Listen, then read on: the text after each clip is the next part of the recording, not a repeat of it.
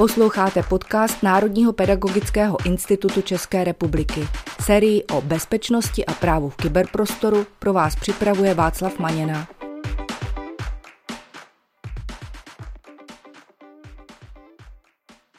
Vítám vás u dnešního mimořádného dílu, ve kterém se s Pavlem Matějčkem budeme věnovat aktuálním hybridním hrozbám. Pavle, vítám tě. Zdravím tě, Václave, a zdravím i vás, naše posluchači. Dobrý den. Pavle, jak už jsem naznačil v úvodu, dnešní díl je mimořádný. Původně jsme měli v plánu vysílat úplně jiné téma, ale vzhledem k tomu, že například Centrum proti terorismu a hybridním hrozbám ministerstva vnitra nebo policie České republiky, ale i další autority vydali varování, že se nás teď budou daleko více týkat různé útoky, tak ho zařazujeme hlavně proto, že tyto útoky se nás týkají jednak ve škole, ale i v osobním životě. Mohl bych se tě na úvod zeptat, co jsou to vlastně ty hybridní hrozby, co si pod tím mám představit? Eh, hybridní hrozby je vlastně věc, která není úplně až tak nová, byť ten terminus technicus se nepoužívá příliš často. Hybridní hrozby, jak už by z názvu mohlo plynout, tak se týkají toho, že se kombinuje více do různých hrozeb. Například jedna z klasických hrozeb byl extremismus, ale tady v tom případě se třeba extremismus míchá dohromady s nějakými kybernetickými hrozbami, kyberútoky, eh, potažmo se může jednat i o nějaké jako bezpečnostní aspekty třeba kolem migrace.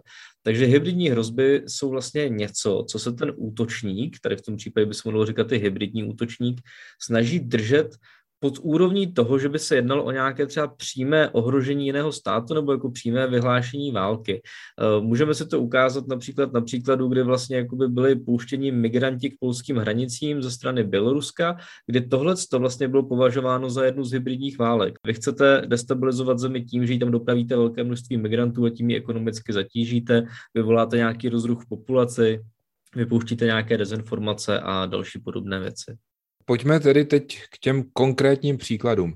Co nám nejvíc hrozí, ať už v tom profesním životě ve škole, ale i třeba v tom osobním životě, kdy určitě ty hrozby budou přicházet třeba do e-mailů, ze sociálních sítí a tak dále. Takže na co bychom si teďka měli dát eh, víc pozor? Já bych v první řadě rád všechny vyzval, aby si dali pozor na to, jaké informace sdílí na sociálních sítích. Eh, na sociálních sítích se teď objevuje spousta dezinformací anebo nepřesných informací. Eh, jsou tam vidět jako informace nebo i nějaké záběry, které mohou být staré. Eh, oproti tomu se tady zase aktivovaly tzv. trolí farmy. Trolí farmy je vlastně termín, který označuje nějaké falešné účty, tady v tom případě jako pro ruské. Dokonce třeba iniciativa Chcípl pes, která vlastně se snažila v době covidu bouřit lid proti politikům a proti opatření, tak se teďka přiklonila na stranu Ruské federace a začala vlastně jako vyzývat k tomu, aby lidé podporovali ruský útok na Ukrajinu a tak dál. A oni vlastně mají tyhle informace velký dosah. Je to právě typická hybridní hrozba, kdy se vlastně snaží uh, ty útočníci rozvrátit naší společnost, snaží se prostě podsouvat dezinformace a nejde tam o to, aby vyvolali nějakou konstruktivní diskuzi, ale jde o to, aby postavili lidi proti sobě. Takže dávejte si prosím pozor na to, co šíříte po sociálních sítích, ne všechno může být pravda a pokud budete ve velkém šířit nějaké hoaxy nebo dezinformace, přispějete tím akorát k vyvolání další paniky.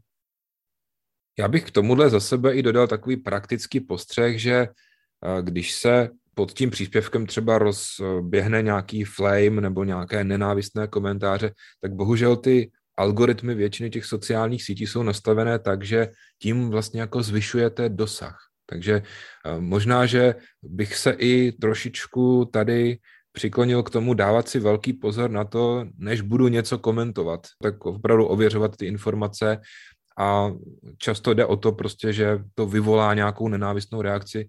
Těm autorům jde o to, aby se to prostě díky tomu víc potom šířilo po těch sociálních sítích. Já bych tedy možná doplnil, že stránka, webová stránka investigace.cz, na které se združí investigativní novináři, tak připravila webovou aplikaci, ve které vlastně můžete i vy, jako běžný člověk, sledovat to, co do té chvíle mohli sledovat jenom novináři a akademici, to znamená různý výběr z internetových diskuzí na určitá témata. Takže tam pak můžete vidět, jak, jaké diskuze probíhají na internetu tady k tomu tématu a určitě si tam vyberete uh, nějaké jako ověřené zdroje nebo uvidíte ty nejčastější typy hoaxů, kteří tam pak v těch diskuzích ty lidi třeba vyvracejí a tak dále. Já bych zase jenom připomněl pro naše posluchačky a posluchače, že všechny ty věci, o kterých mluvíme, tak najdete v popisu podcastu, takže eh, všechno to si můžete potom vyzkoušet, kliknout si na to a máte to hnedka dostupné v tom popisu. Myslím si, že takovou druhou hrozbou je určitě zvýšený phishing, protože to zkrátka je, bych řekl, pořád velice účinná metoda. Tak jak to vidíš s phishingem? Máme se bát víc?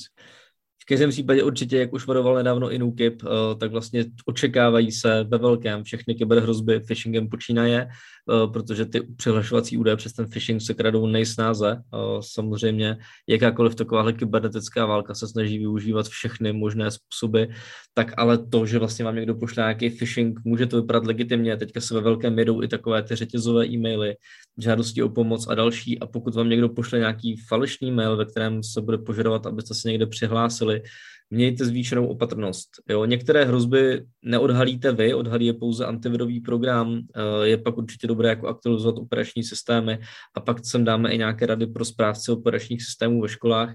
Nicméně pro běžné uživatele, kteří nás také poslouchají, opravdu si dávejte pozor na to, kam se přihlašujete. Kontrolujte tu doménu, kontrolujte si odkazy, na které klikáte, to, že je někde zelený zámeček a běží to na HTTPS, neznamená, že ta stránka je čistá, takže dbejte opravdu i v tom kyberprostoru zvýšené pozornosti. Zatím to vypadá, že vlastně to není nic nového, akorát je těch hrozeb víc a jsou asi agresivnější. Jedna z takových eh, hrozeb, které už taky delší dobu pozoruji, tak jsou různé podvodné žádosti o peníze. O tom jsme se už taky moc krát bavili. Máme tady taky očekávat nějaké útoky?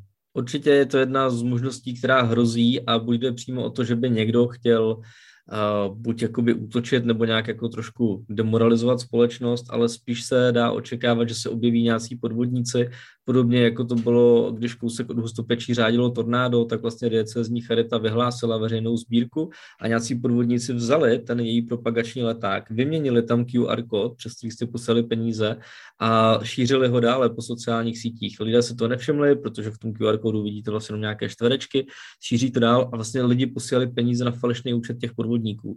Takže něco podobného se může velmi snadno stát. Takže dávejte si pozor na to, kam a komu posíláte své peníze, pokud se rozhodnete přispět. Tím si myslím, že jsme uzavřeli takovou tu kapitolu hrozeb, u kterých vlastně funguje hlavně to, nebo nejlepší prevence je ta, aby jsme byli ostražití, aby jsme opravdu to všechno dobře zvážili, než někam klikneme, aby jsme ověřovali informace a tak dále. Teďka bych se chtěl věnovat nějakým, řekněme, rizikovějším službám a produktům. První zpráva, která mě zaujala, kterou jsem zachytil na Facebooku e-bezpečí, byla o programu pro rychlé zprávy Telegram. Na Telegramu se začaly šířit různé dezinformace a ta platforma jako sama o sobě zaručuje anonymitu, eh, zaručuje vlastně šifrování, ten člověk jako se těžko dá nějak vypátrat, ale hlavně oni nějak neřeší eh, šíření dezinformací a nenávistných různých zpráv. Myslíš si, že bychom se třeba tomu Telegramu měli úplně vyhnout nebo nahradit ho něčím jiným, nebo na co si tam dát pozor? Telegram je vlastně jakoby docela zajímavý fenomén. Ona je to vlastně jedna z hodně rozšířených aplikací, která se považuje za to, že je soukromá, eh, nebo respektive jako, že ctí vaše soukromí, probíhá tam šifrovaná komunikace a tak dál. Nicméně eh, je tam takový problém, že Ono je to částečně open source, to znamená, že to má částečně otevřený zdrojový kód a můžete si to zauditovat a zjistit, jako, že to opravdu bezpečné je, ale to je vlastně jenom v té klientské části. Ovšem ta aplikace nebo většina té, nebo spousta té komunikace probíhá přes nějakou serverovou konektivitu a ta serverová část té aplikace, tak ta není takzvaně open source. Říká se mu potom, že to je takzvaný black box, to znamená jako černá krabička, do které nevidíte, ale vlastně nevíte, co se na tom serveru děje a zpracovává. Takže za mě, uh, a navíc jako ano, uh, on Telegram patří jakoby ruským autorům, kteří dřív jako pracovali v síti v kontakte. Uh, tyhle ty autoři byli popotahováni ruským režimem, zmizeli někam do zahraničí, je to takové jako docela zajímavý příběh zatím. Nicméně v důsledku bych rád řekl, že i tak je možný, že vlastně ruská vláda možná má přístup a nějakým způsobem může ovlivňovat nebo ovládat ty servery. Těžko říct, není to podložené, ale je to jedna z možností, protože těch serverů v tom, v tom backendu nikdo nevidí. Takže za mě bych doporučil se této aplikaci v tuto chvíli minimálně vyhnout a přejít na něco bezpečnějšího nebo víc otevřeného, jako je třeba Signál anebo nějaké jiné eh, komunikační platformy typu Session a podobně. Hodně z nás eh, třeba učí Ukrajince, nebo máme na Ukrajině třeba sami nějaké známé kamarády, eh, rodinu a teďka budeme řešit, jak ti žáci a jak třeba i my eh, máme komunikovat bezpečně. Je určitě dobré a je vlastně NUKIP nedávno vydal informaci o tom, jak by se měli chovat Češi, kteří jedou na olympiádu uh, do Číny a byl tam nějaký seznam doporučení. Já si myslím, že ten seznam doporučení je takový trošku, uh, řekněme, pro nějaké trošku šílence do toho soukromí, protože, protože to může jako vypadat, že to je jako náročné. Nicméně není, jsou tam docela dobré rady a třeba já osobně většinu z nich dodržuji v běžném životě. Takže já si myslím, že by se spíš měl v člověku změnit ten mindset, to přemýšlení a začít si, začít si víc dávat pozor na to, co komunikujeme, s kým komunikujeme, jestli je to v bezpečí. Ideálně, pokud si píšeme jako o něčem, co je, řekněme, důvěrnější, tak používat nějaké ověřené aplikace, kde je zajištěné to koncové end-to-end šifrování. V této souvislosti já jsem zaznamenal podobné obavy třeba u antivirového programu Kaspersky. Myslíš si, že dneska je taky třeba potenciální hrozba mít Kasperského nainstalovaného, nebo už je to něco, co jakoby pominulo a čím se nemusíme zabývat? To je, to je těžká otázka. Já třeba i pracuji jako ve společnosti, která jako prodává Kaspersky, taky jsme to řešili, jak se k tomu postavit já bych jako hrozně prostě jako nerad, aby ty firmy, které se jako snaží dělat jako dobrou věc, prostě byly persekovaný tím, že jsou z Ruska. Stejně jako když máte ve třídě jako děti, kteří jsou Rusové, Ukrajince a podobně, tak jako chcete těm dětem vysvětlit, že není dobrý prostě po skončení té školní výuky prostě jít ven a toho, toho Rusa tam zmlátit. To prostě jako nemá smysl. Stejně tak si myslím, že by se mohlo přistupovat i k těm aplikacím. Nicméně Antivir Kaspersky je kontroverzní téma, protože v minulosti tam byly uh, podezření a některá byla i potvrzená, že je napojený nějakým způsobem na ruskou státní službu FSB, probíhaly tam nějaké věci, že oni předali nějaké informace jako státním službám. Uh, Eugene Kasperský snad jako působil v FSB v minulosti.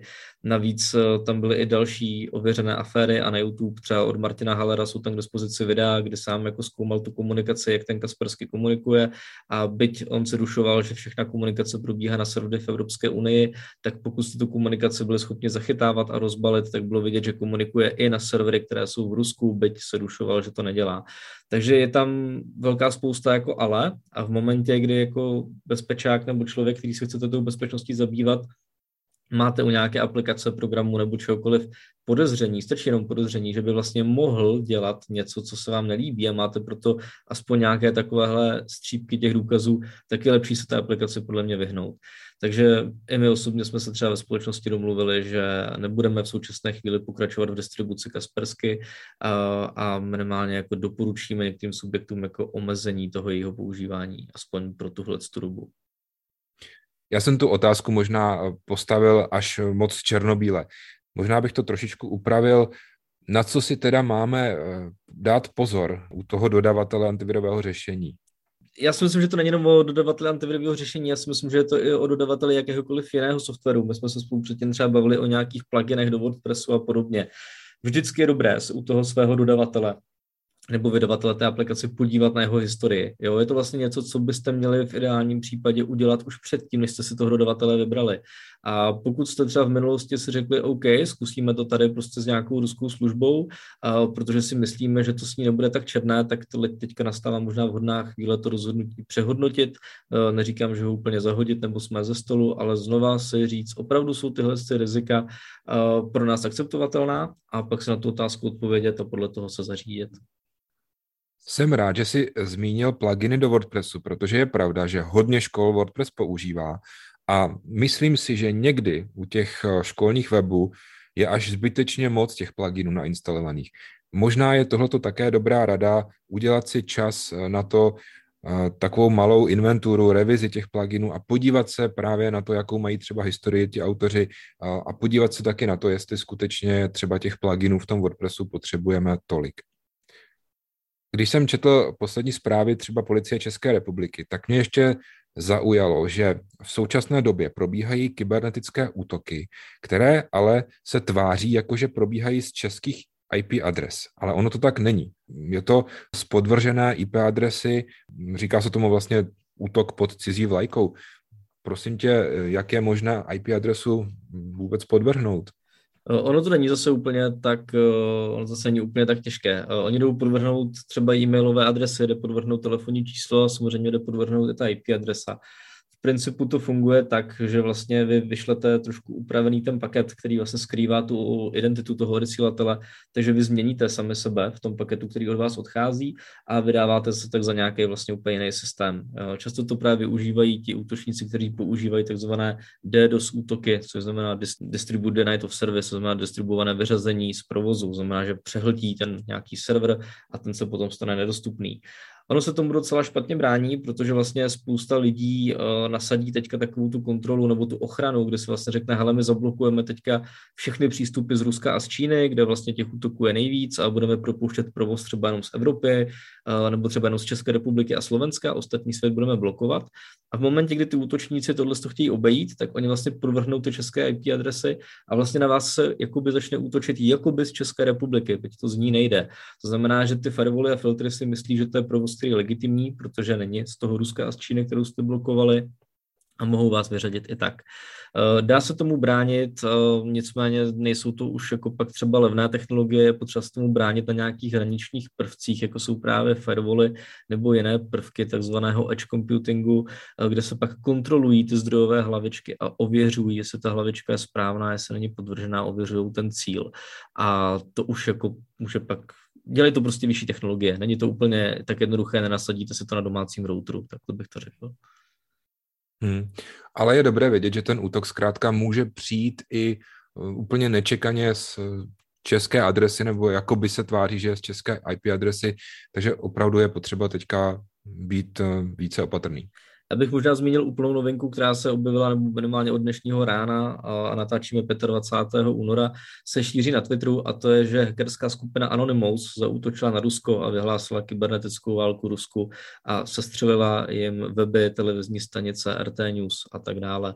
Takže mm, myslím si, že vlastně ta kyberválka, která teďka sem přichází, protože i Spojené státy, armáda Spojených států nabídla Bidenovi a NATO, že vlastně může mobilizovat své, řekněme, kybernetické jednotky a zapojit se proti Rusku, takže na Rusko se začíná teďka vlastně hrnout, kromě sankcí z Evropské unie, i vlastně to, že se začíná kyberneticky proti Rusku útočit, protože jak americká armáda, když to vyhlásí, tak to je jasné, ale Anonymous můžou být i lidi z Ruska, kteří jsou proti a tam není pak vlastně koho postihnout a Rusko nemůže s tím dělat nic a obvinit jiný stát. Takže vzrostou určitě i z takovéhle aktivistické skupiny a jejich útoky. Máš ještě nějaké na závěr rady pro nás úplně běžné uživatele, co si třeba můžeme nainstalovat nebo odinstalovat naopak, na co bychom si teda měli dávat zvýšený pozor? Určitě mám tady jednu radu pro uživatele a jednu radu pro adminy. Rada pro uživatele, prosím pěkně, aktualizujte všechny své programy, operační systémy a především používejte kvalitní antivirový program z posledních, posledních verzích a záplatovaný. To je to, co vám dokáže nejvíce pomoci. Jo? Takže dávejte si pozor na ty phishingy, jak jsme říkali, mějte všechno aktualizované, buďte obezřetní v tom kyberprostoru, protože asi se nedá jako očekávat, že by jako do Prahy přijeli ruské tanky, ale dá se očekávat, že prostě se zvýší ta ta vlastně kybernetická hrozba. Jo? Ta válka se přesouvá do toho kybernetického, do toho virtuálního světa, takže tam buďme teďka všichni obezřetní. Co se týče administrátorů, u nás v popisu tady pod tím podcastem uh, najdete link uh, na naše stránky, které k podcastu máme a budou tam uvedené konkrétní opatření a je tam seznam, který vlastně vydala americká CISA, což je vlastně americká služba, která se zaměřuje eh, vlastně jako na dohled eh, nad infrastrukturou a kybernetickými hrozbami a je tam vlastně seznam eh, různých zranitelností, kteří využívají ruský útočníci proti nejenom Americe, ale i proti jiným cílům. Jsou tam typické postupy, co dělají, typické hrozby, které používají a tak. Takže doporučuji určitě se na to podívat a minimálně některé z těch opatření můžete pak u sebe na serverech zavést, nasadit a doufám, že vám to pomůže se lépe zabezpečit. Navíc doporučuji pak sledovat například stránky ministerstva vnitra a nebo přímo skupinu na Twitteru, respektive stránky na Twitteru, která se jmenuje CTHHMV, což je takový zvláštní název, ale je to Centrum proti terorismu a hybridním hrozbám. Oni tam zveřejňují typické hoaxy a typické dezinformace, které se na sociálních sítích objevují a jedna z věcí, které můžete udělat, prosím vás, je to tohle to nešířit. Takže nepřeposílejte tyhle ty podivné řetězové e-maily, ověřujte si informace, snažte se všechno brát trošku s nadhledem, rezervou a takovou zdravou skepsí, aby jsme to tak nějak v poklidu všichni přežili a nepřispívali k šíření paniky nebo nějakých hrozeb. Já ti moc děkuji za dnešní aktuální cené postřehy a rady. Doufám, že se vrátíme už zase k tomu plánovanému tématu, ale přesto taková malá výzva na závěr pro naše posluchače. Když byste měli pocit, že třeba ještě se máme něčemu věnovat, nebo když byste um, měli nějaké téma, které vám třeba není jasné a chtěli byste ho vysvětlit, budeme rádi, když nám buď napíšete, nebo se nám ozvete pomocí kontaktního formuláře. Loučím se s vámi a přeji vám, aby se vám všechny trozby vyhnuli. Já děkuji Václavovi, je mi moc líto, že jsme jedna z prvních generací, která se potýká s hybridní válkou a s válkou v kyberprostoru, ale doufám, že to všichni zvládneme a držím vám palce, ať to ve zdraví přežijeme. Mějte se hezky a nashledanou.